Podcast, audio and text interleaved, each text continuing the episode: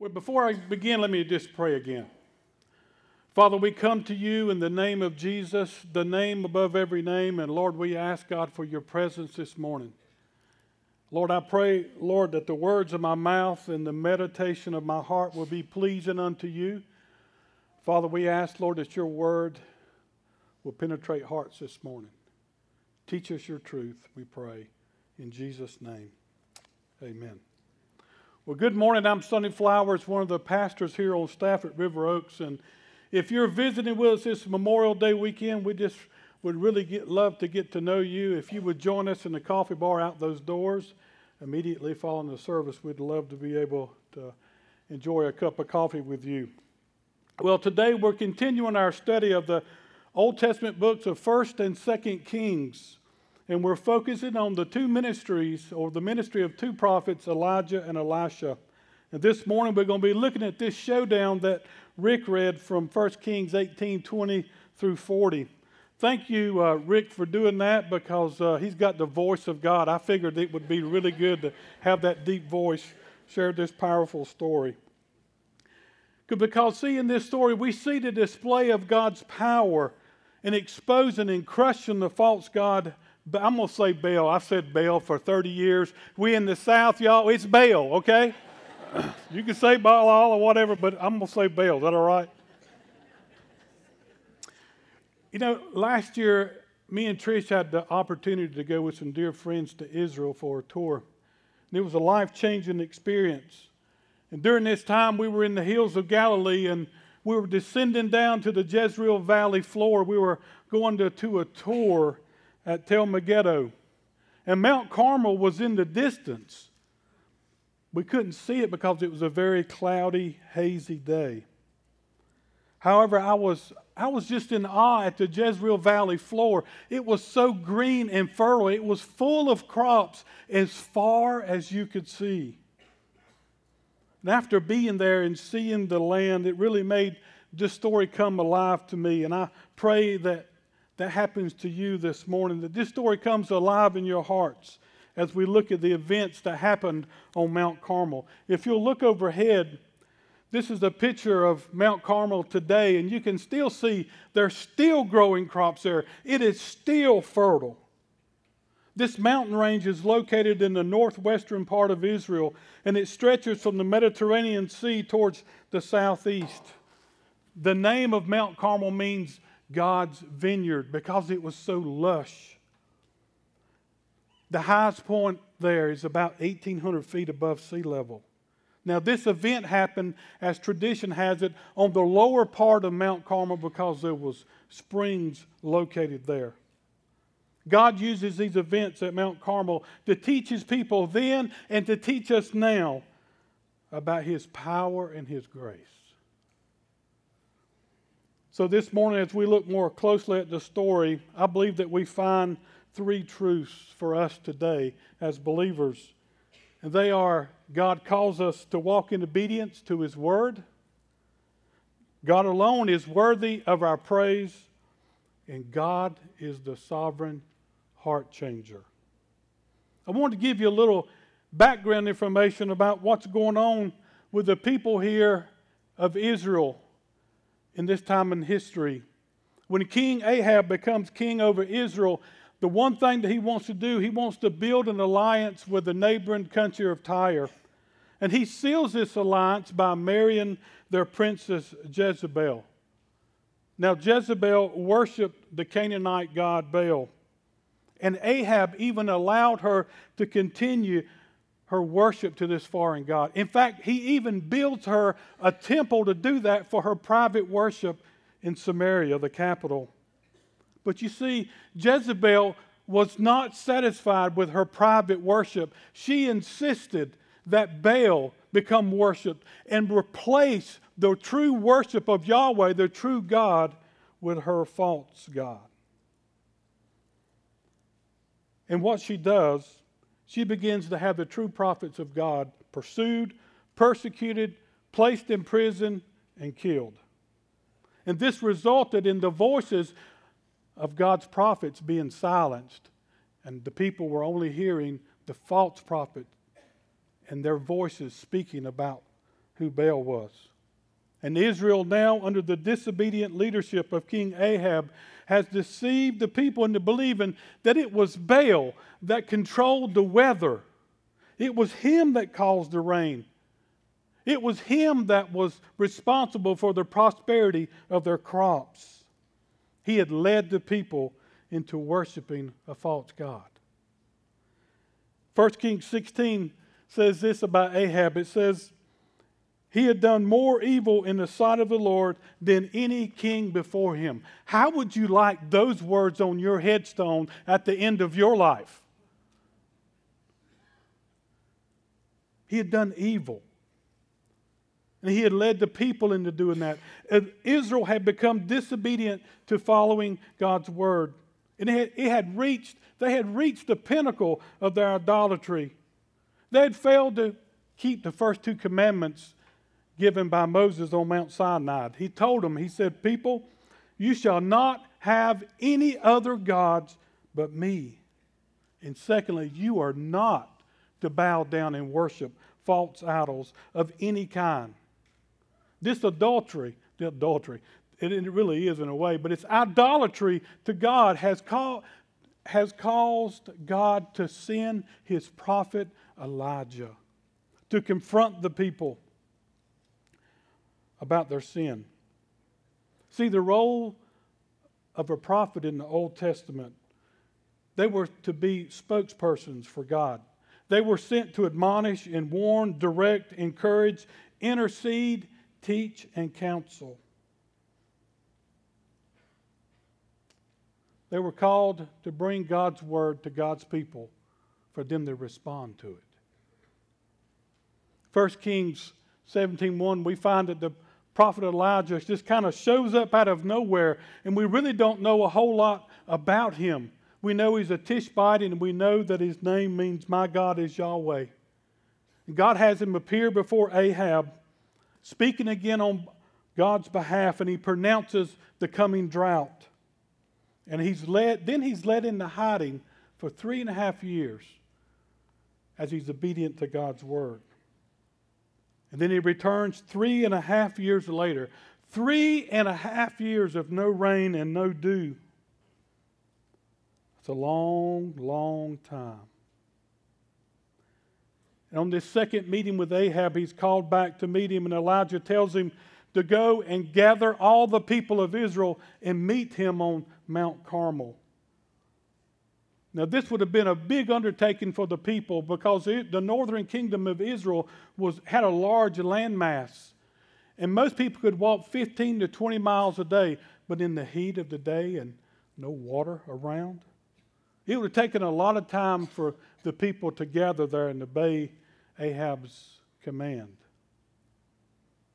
And this brings us to our text this morning in 1 Kings 18 21, we find that uh, Elijah is now standing on Mount Carmel and he's standing before the people of Israel. And he asks them this very heart probing question about whom they're going to serve. Is it going to be Yahweh, the true God, or is it going to be Baal? He says, How long will you go limping between two different opinions? If the Lord is God, follow him. If Baal is, then follow him. And the people did not answer him a word. See, this question really addresses the main heart issue of the people of Israel. They have become disobedient to the one true God, and then they're worshiping a false God. The people had been led in to believing that Baal brought the rain. However, now it's been three and a half years and there's no rain, and the people are suffering from a famine.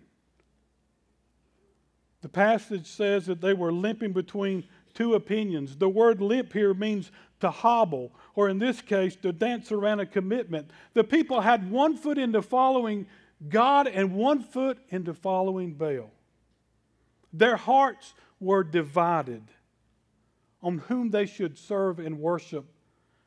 And Elijah, as God's prophet, has come to call them to follow one or the other. He had called them to come to respond to God's word. That's what the role of a prophet was. Now, it's very interesting that the people didn't speak a word. They didn't answer Elijah. How could they? They were limping along, wavering in their commitment to nothing. They were riding the fence of indecision.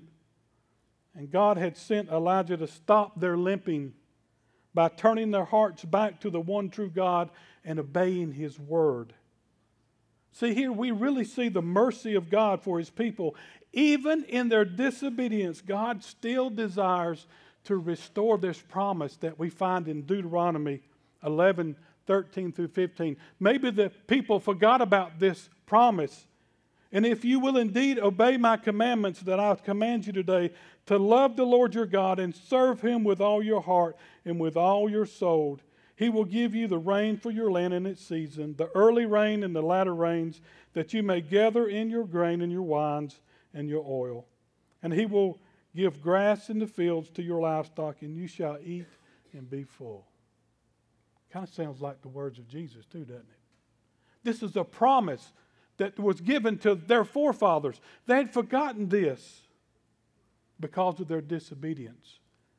And I believe that what we find here in this section is the first truth in this passage that God calls us to walk in obedience to His Word. You know, today in our world, you know what? Idolatry is really still alive in our culture. Now, we may not worship Baal, however, there's other things that might cause us to compromise God's word. We find ourselves living in a very self centered culture. The culture says there's no absolute truth. We find that right and wrong is being determined by the individual. When a person what a person believes to be right and wrong for themselves. And then we see many of these beliefs being accepted in the culture as truth while they clearly disobey God's word.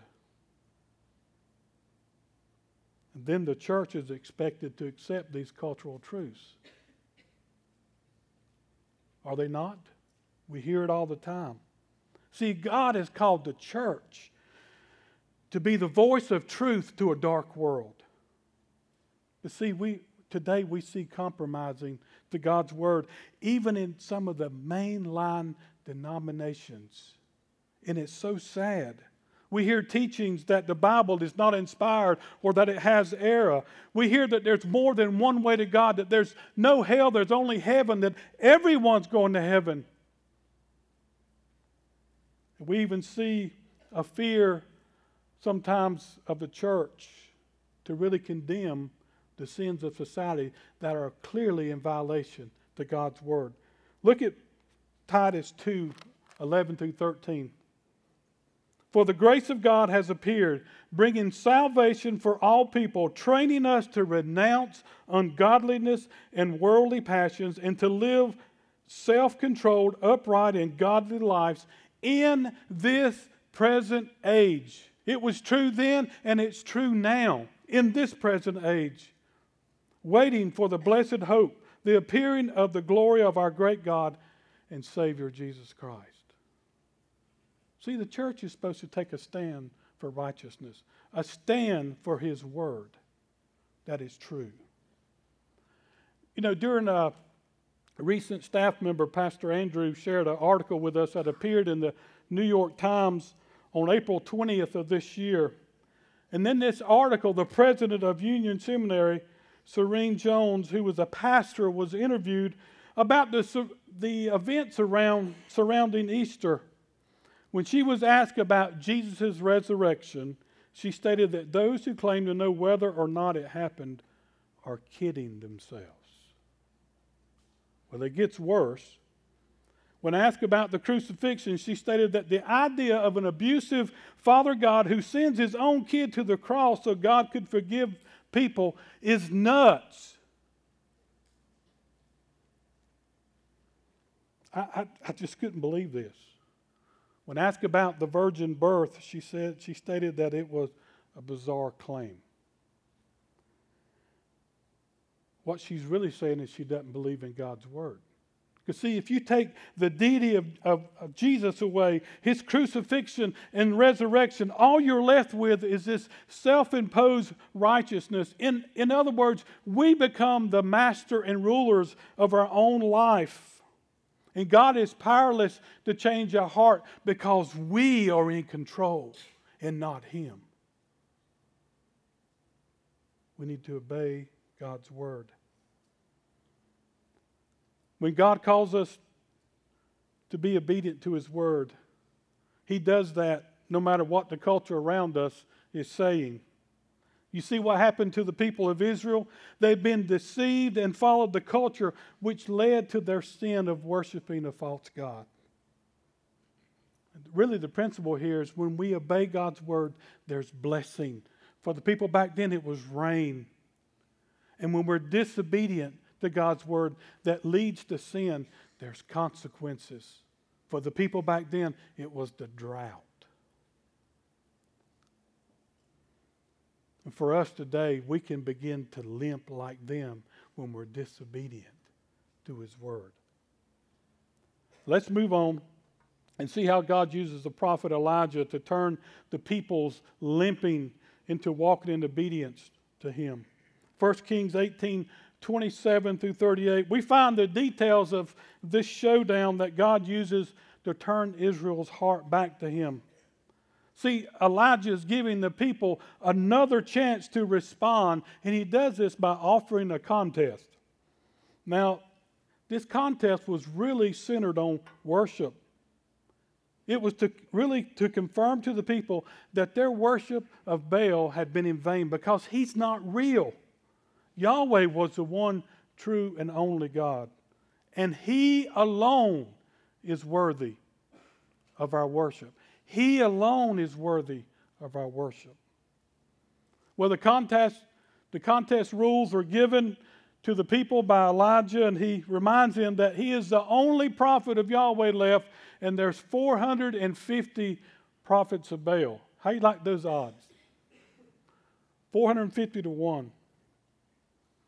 And he tells the people, said, ready two bulls, one for one for the people, one for the prophets of Baal, and one for him. The bulls are to be placed on wood, however, no fire is to be set to them. And Elijah then tells the people how this contest will be determined. 1 Kings 18 24, he says, You call on the name of your God, small g and I will call on the name of the Lord. Anytime in the Old Testament you see the word Lord all capped, it's referring to the name of God, Yahweh. It was so holy to the Israelites that they wouldn't even write it. So they put Lord. And he says, The God who answers by fire, he is God. And all the people said, It is well spoken. See, where the people had been silent to start with, with Elijah's first question about their limping, now the people answer him agreeing with the terms of this contest. Now, it'd have been a really short contest if Elijah had gone first. It really would have.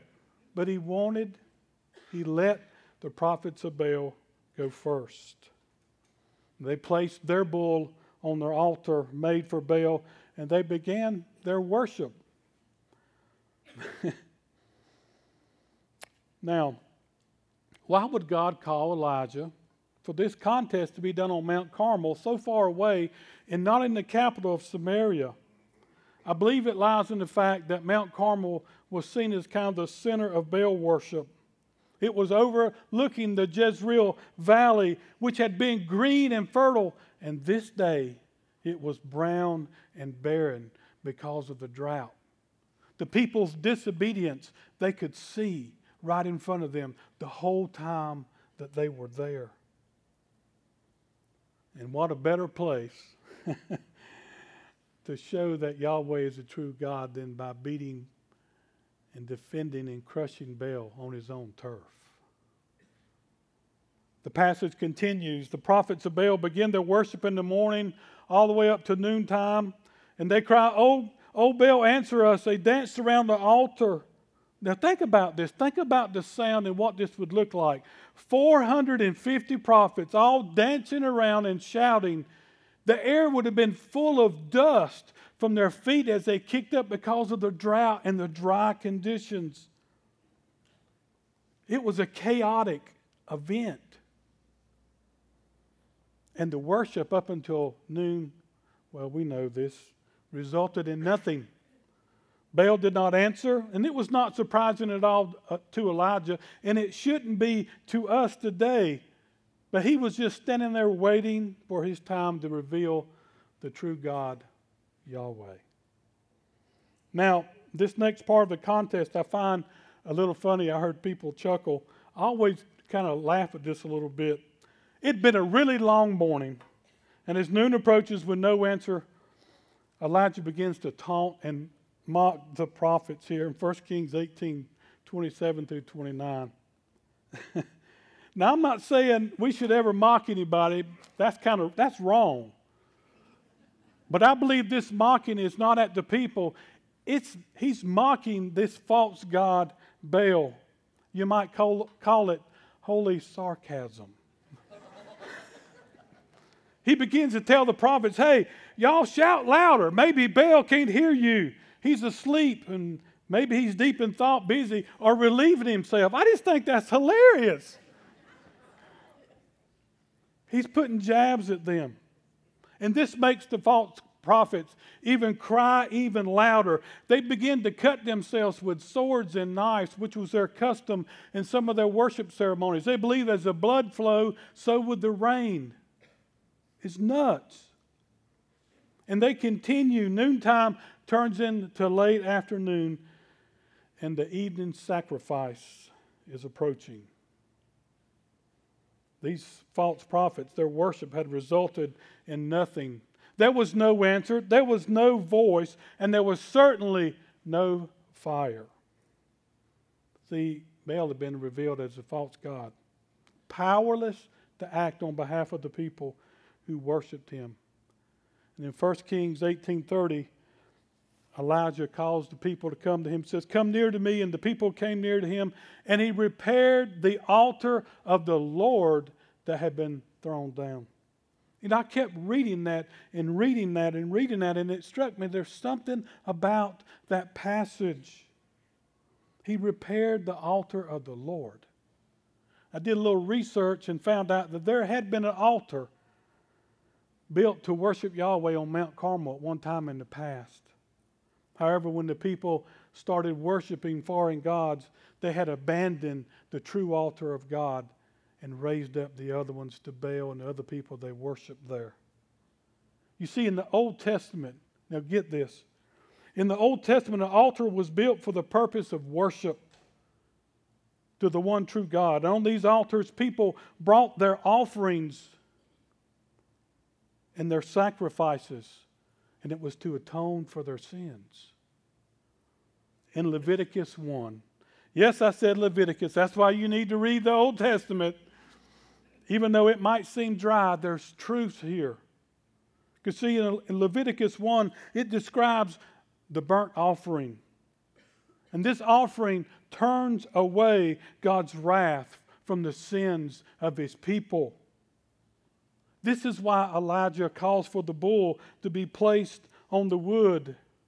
See, God, through his servant Elijah, I believe what he's doing here, he's going to make a burnt offering on behalf of the people of Israel for their sins. He does this to restore the fellowship that has been broken because of their sinfulness, to restore their true worship to Him, because He alone is worthy.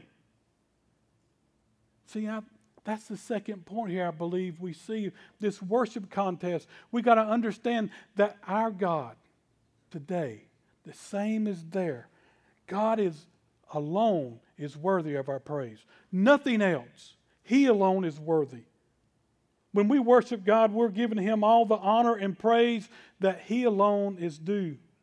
Through His Son Jesus, we've been redeemed, we've been transformed and given a new life in Him. And worship is not just about singing, as so many people believe. It's about when we walk in obedience to the Word. we're worshiping Him. We worship Him with our gifts and our talents and our offerings of praise. See, God calls us to live a life of worship. Our entire life should be devoted to Him because He alone is worthy. When we gather on Sunday mornings for worship, we're blessed to be able to stand here and bring praise and adoration and worship to the Lord. And part of that freedom is because people have sacrificed for us. When we come on Sunday, we share God's truth from His Word. We bring honor to His name and we celebrate the sacraments of baptism and communion. These are all forms of worship. I don't want you to miss the importance of any of them. And don't miss that when we have a call to worship on Sunday morning from the first note that is the first word that is spoken to the last amen. That is worship to our God. Don't miss any of that. When we do that corporately, there is something that happens for us as God's people that we come to celebrate Him with our hearts. And when we come to worship, we also need to prepare our hearts for the offering we're about to bring. This is what I believe that Elijah does as he begins to repair the altar in 1 Kings 18 31 through 35. He begins to make sure this altar is acceptable and worthy to call on the name of Yahweh, the God of Israel. He builds in 1 Kings, uh, I think it's 18 31 through 35. See, he builds this altar with 12 stones to remind the people that they are descendants of Jacob. And remember, Jacob, God turned his heart, he changed his name to Israel. That's what God does. He changes us. He builds this altar with those 12 stones to remind the people that they are God's people, to be a, called to be His own. And He takes that burnt offering and He lays it on the wood and then He dig, digs that large trench around it. Then Elijah has the people join him in preparing the altar. He calls for four large jars of water to be applied. And he tells them to do it again. He tells them to do it again. It's a total of 12 large jars, and this soaks everything. The whole offering, the bull, the wood, even fills the trench up. And Elijah stands back and he waits until the time of the evening sacrifice to begin. In 1 Kings 18:36, Elijah prays a short, simple prayer. There's no dancing, there's no yelling. He simply begins to pray. 1 Kings 18:36. O Lord God of Abraham, Isaac, and Israel, let it be known this day that you are God in Israel, and that I am your servant, and, and that I have done all these things at your word, at your command. See, he calls on the God of their forefathers. His prayer points to the fact that Yahweh is the only God in Israel, not Baal. And the fact that he, Elijah, is only a servant of the Most High God. Everything that has happened, all the power, everything has been directed by Yahweh, the God of Israel.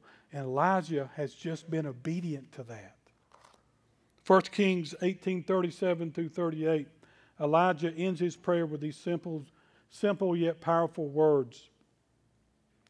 Answer me, O Lord, answer me, that this people may know that you, O Lord, are God, and that you have turned their hearts back and then the fire of God fell and consumed the burnt offering and the wood and the stones and the dust and licked up the water, even in the trench.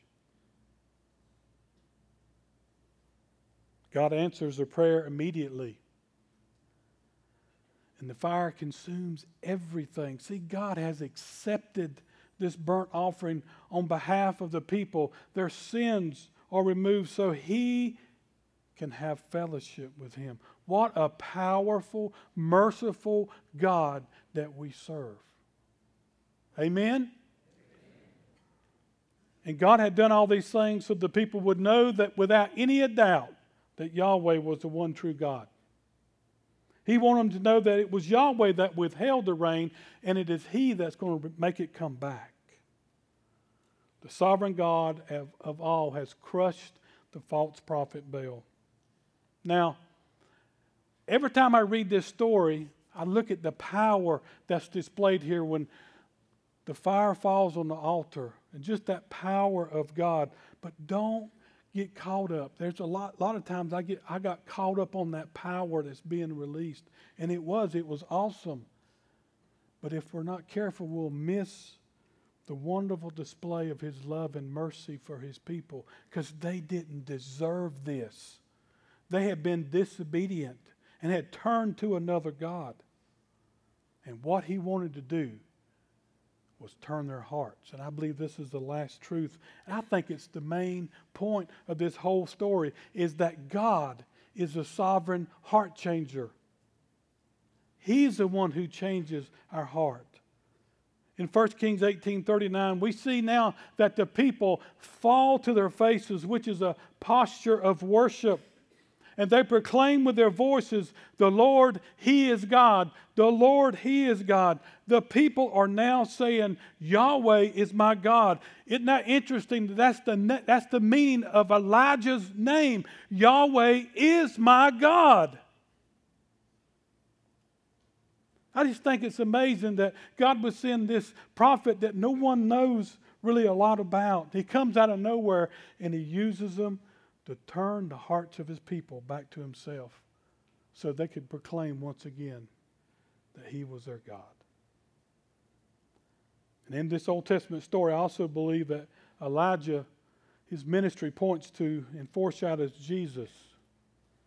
You see, God had sent Elijah to make a sacrifice to cover the sins of Israel and to turn their hearts, restoring that fellowship with Him. In the New Testament, God sends one far greater than Elijah. He sends his only son, Jesus. Jesus' sacrifice removes the sins of the world, not just a nation. His sacrifice covers our sin once and for all. We are bought with a high price. See, Jesus is the sovereign heart changer. And we need to understand that we are not sovereign over our own hearts. We are not control of our hearts. We cannot save ourselves, only God can change our hearts.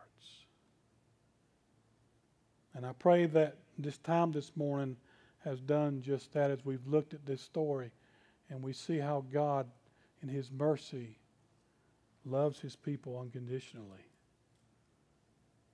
And He seeks to change our heart to Him, that we can worship Him in spirit and truth. And in closing this morning, Maybe you're here today and you find yourself limping. In your walk with Jesus. Maybe you've been riding the fence about your commitment to Him.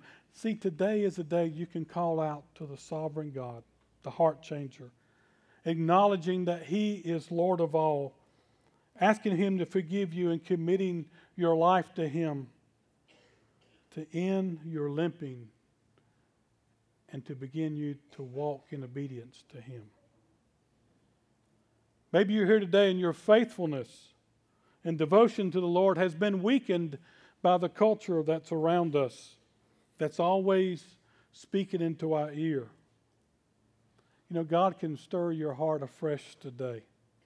Maybe you need to ask Him to help you walk more obedient to His Word. Maybe to live a life that's more devoted to Him in your worship of Him. And lastly, I think this speaks to everybody here. We all have loved ones, whether it be dear friends or family, who are limping.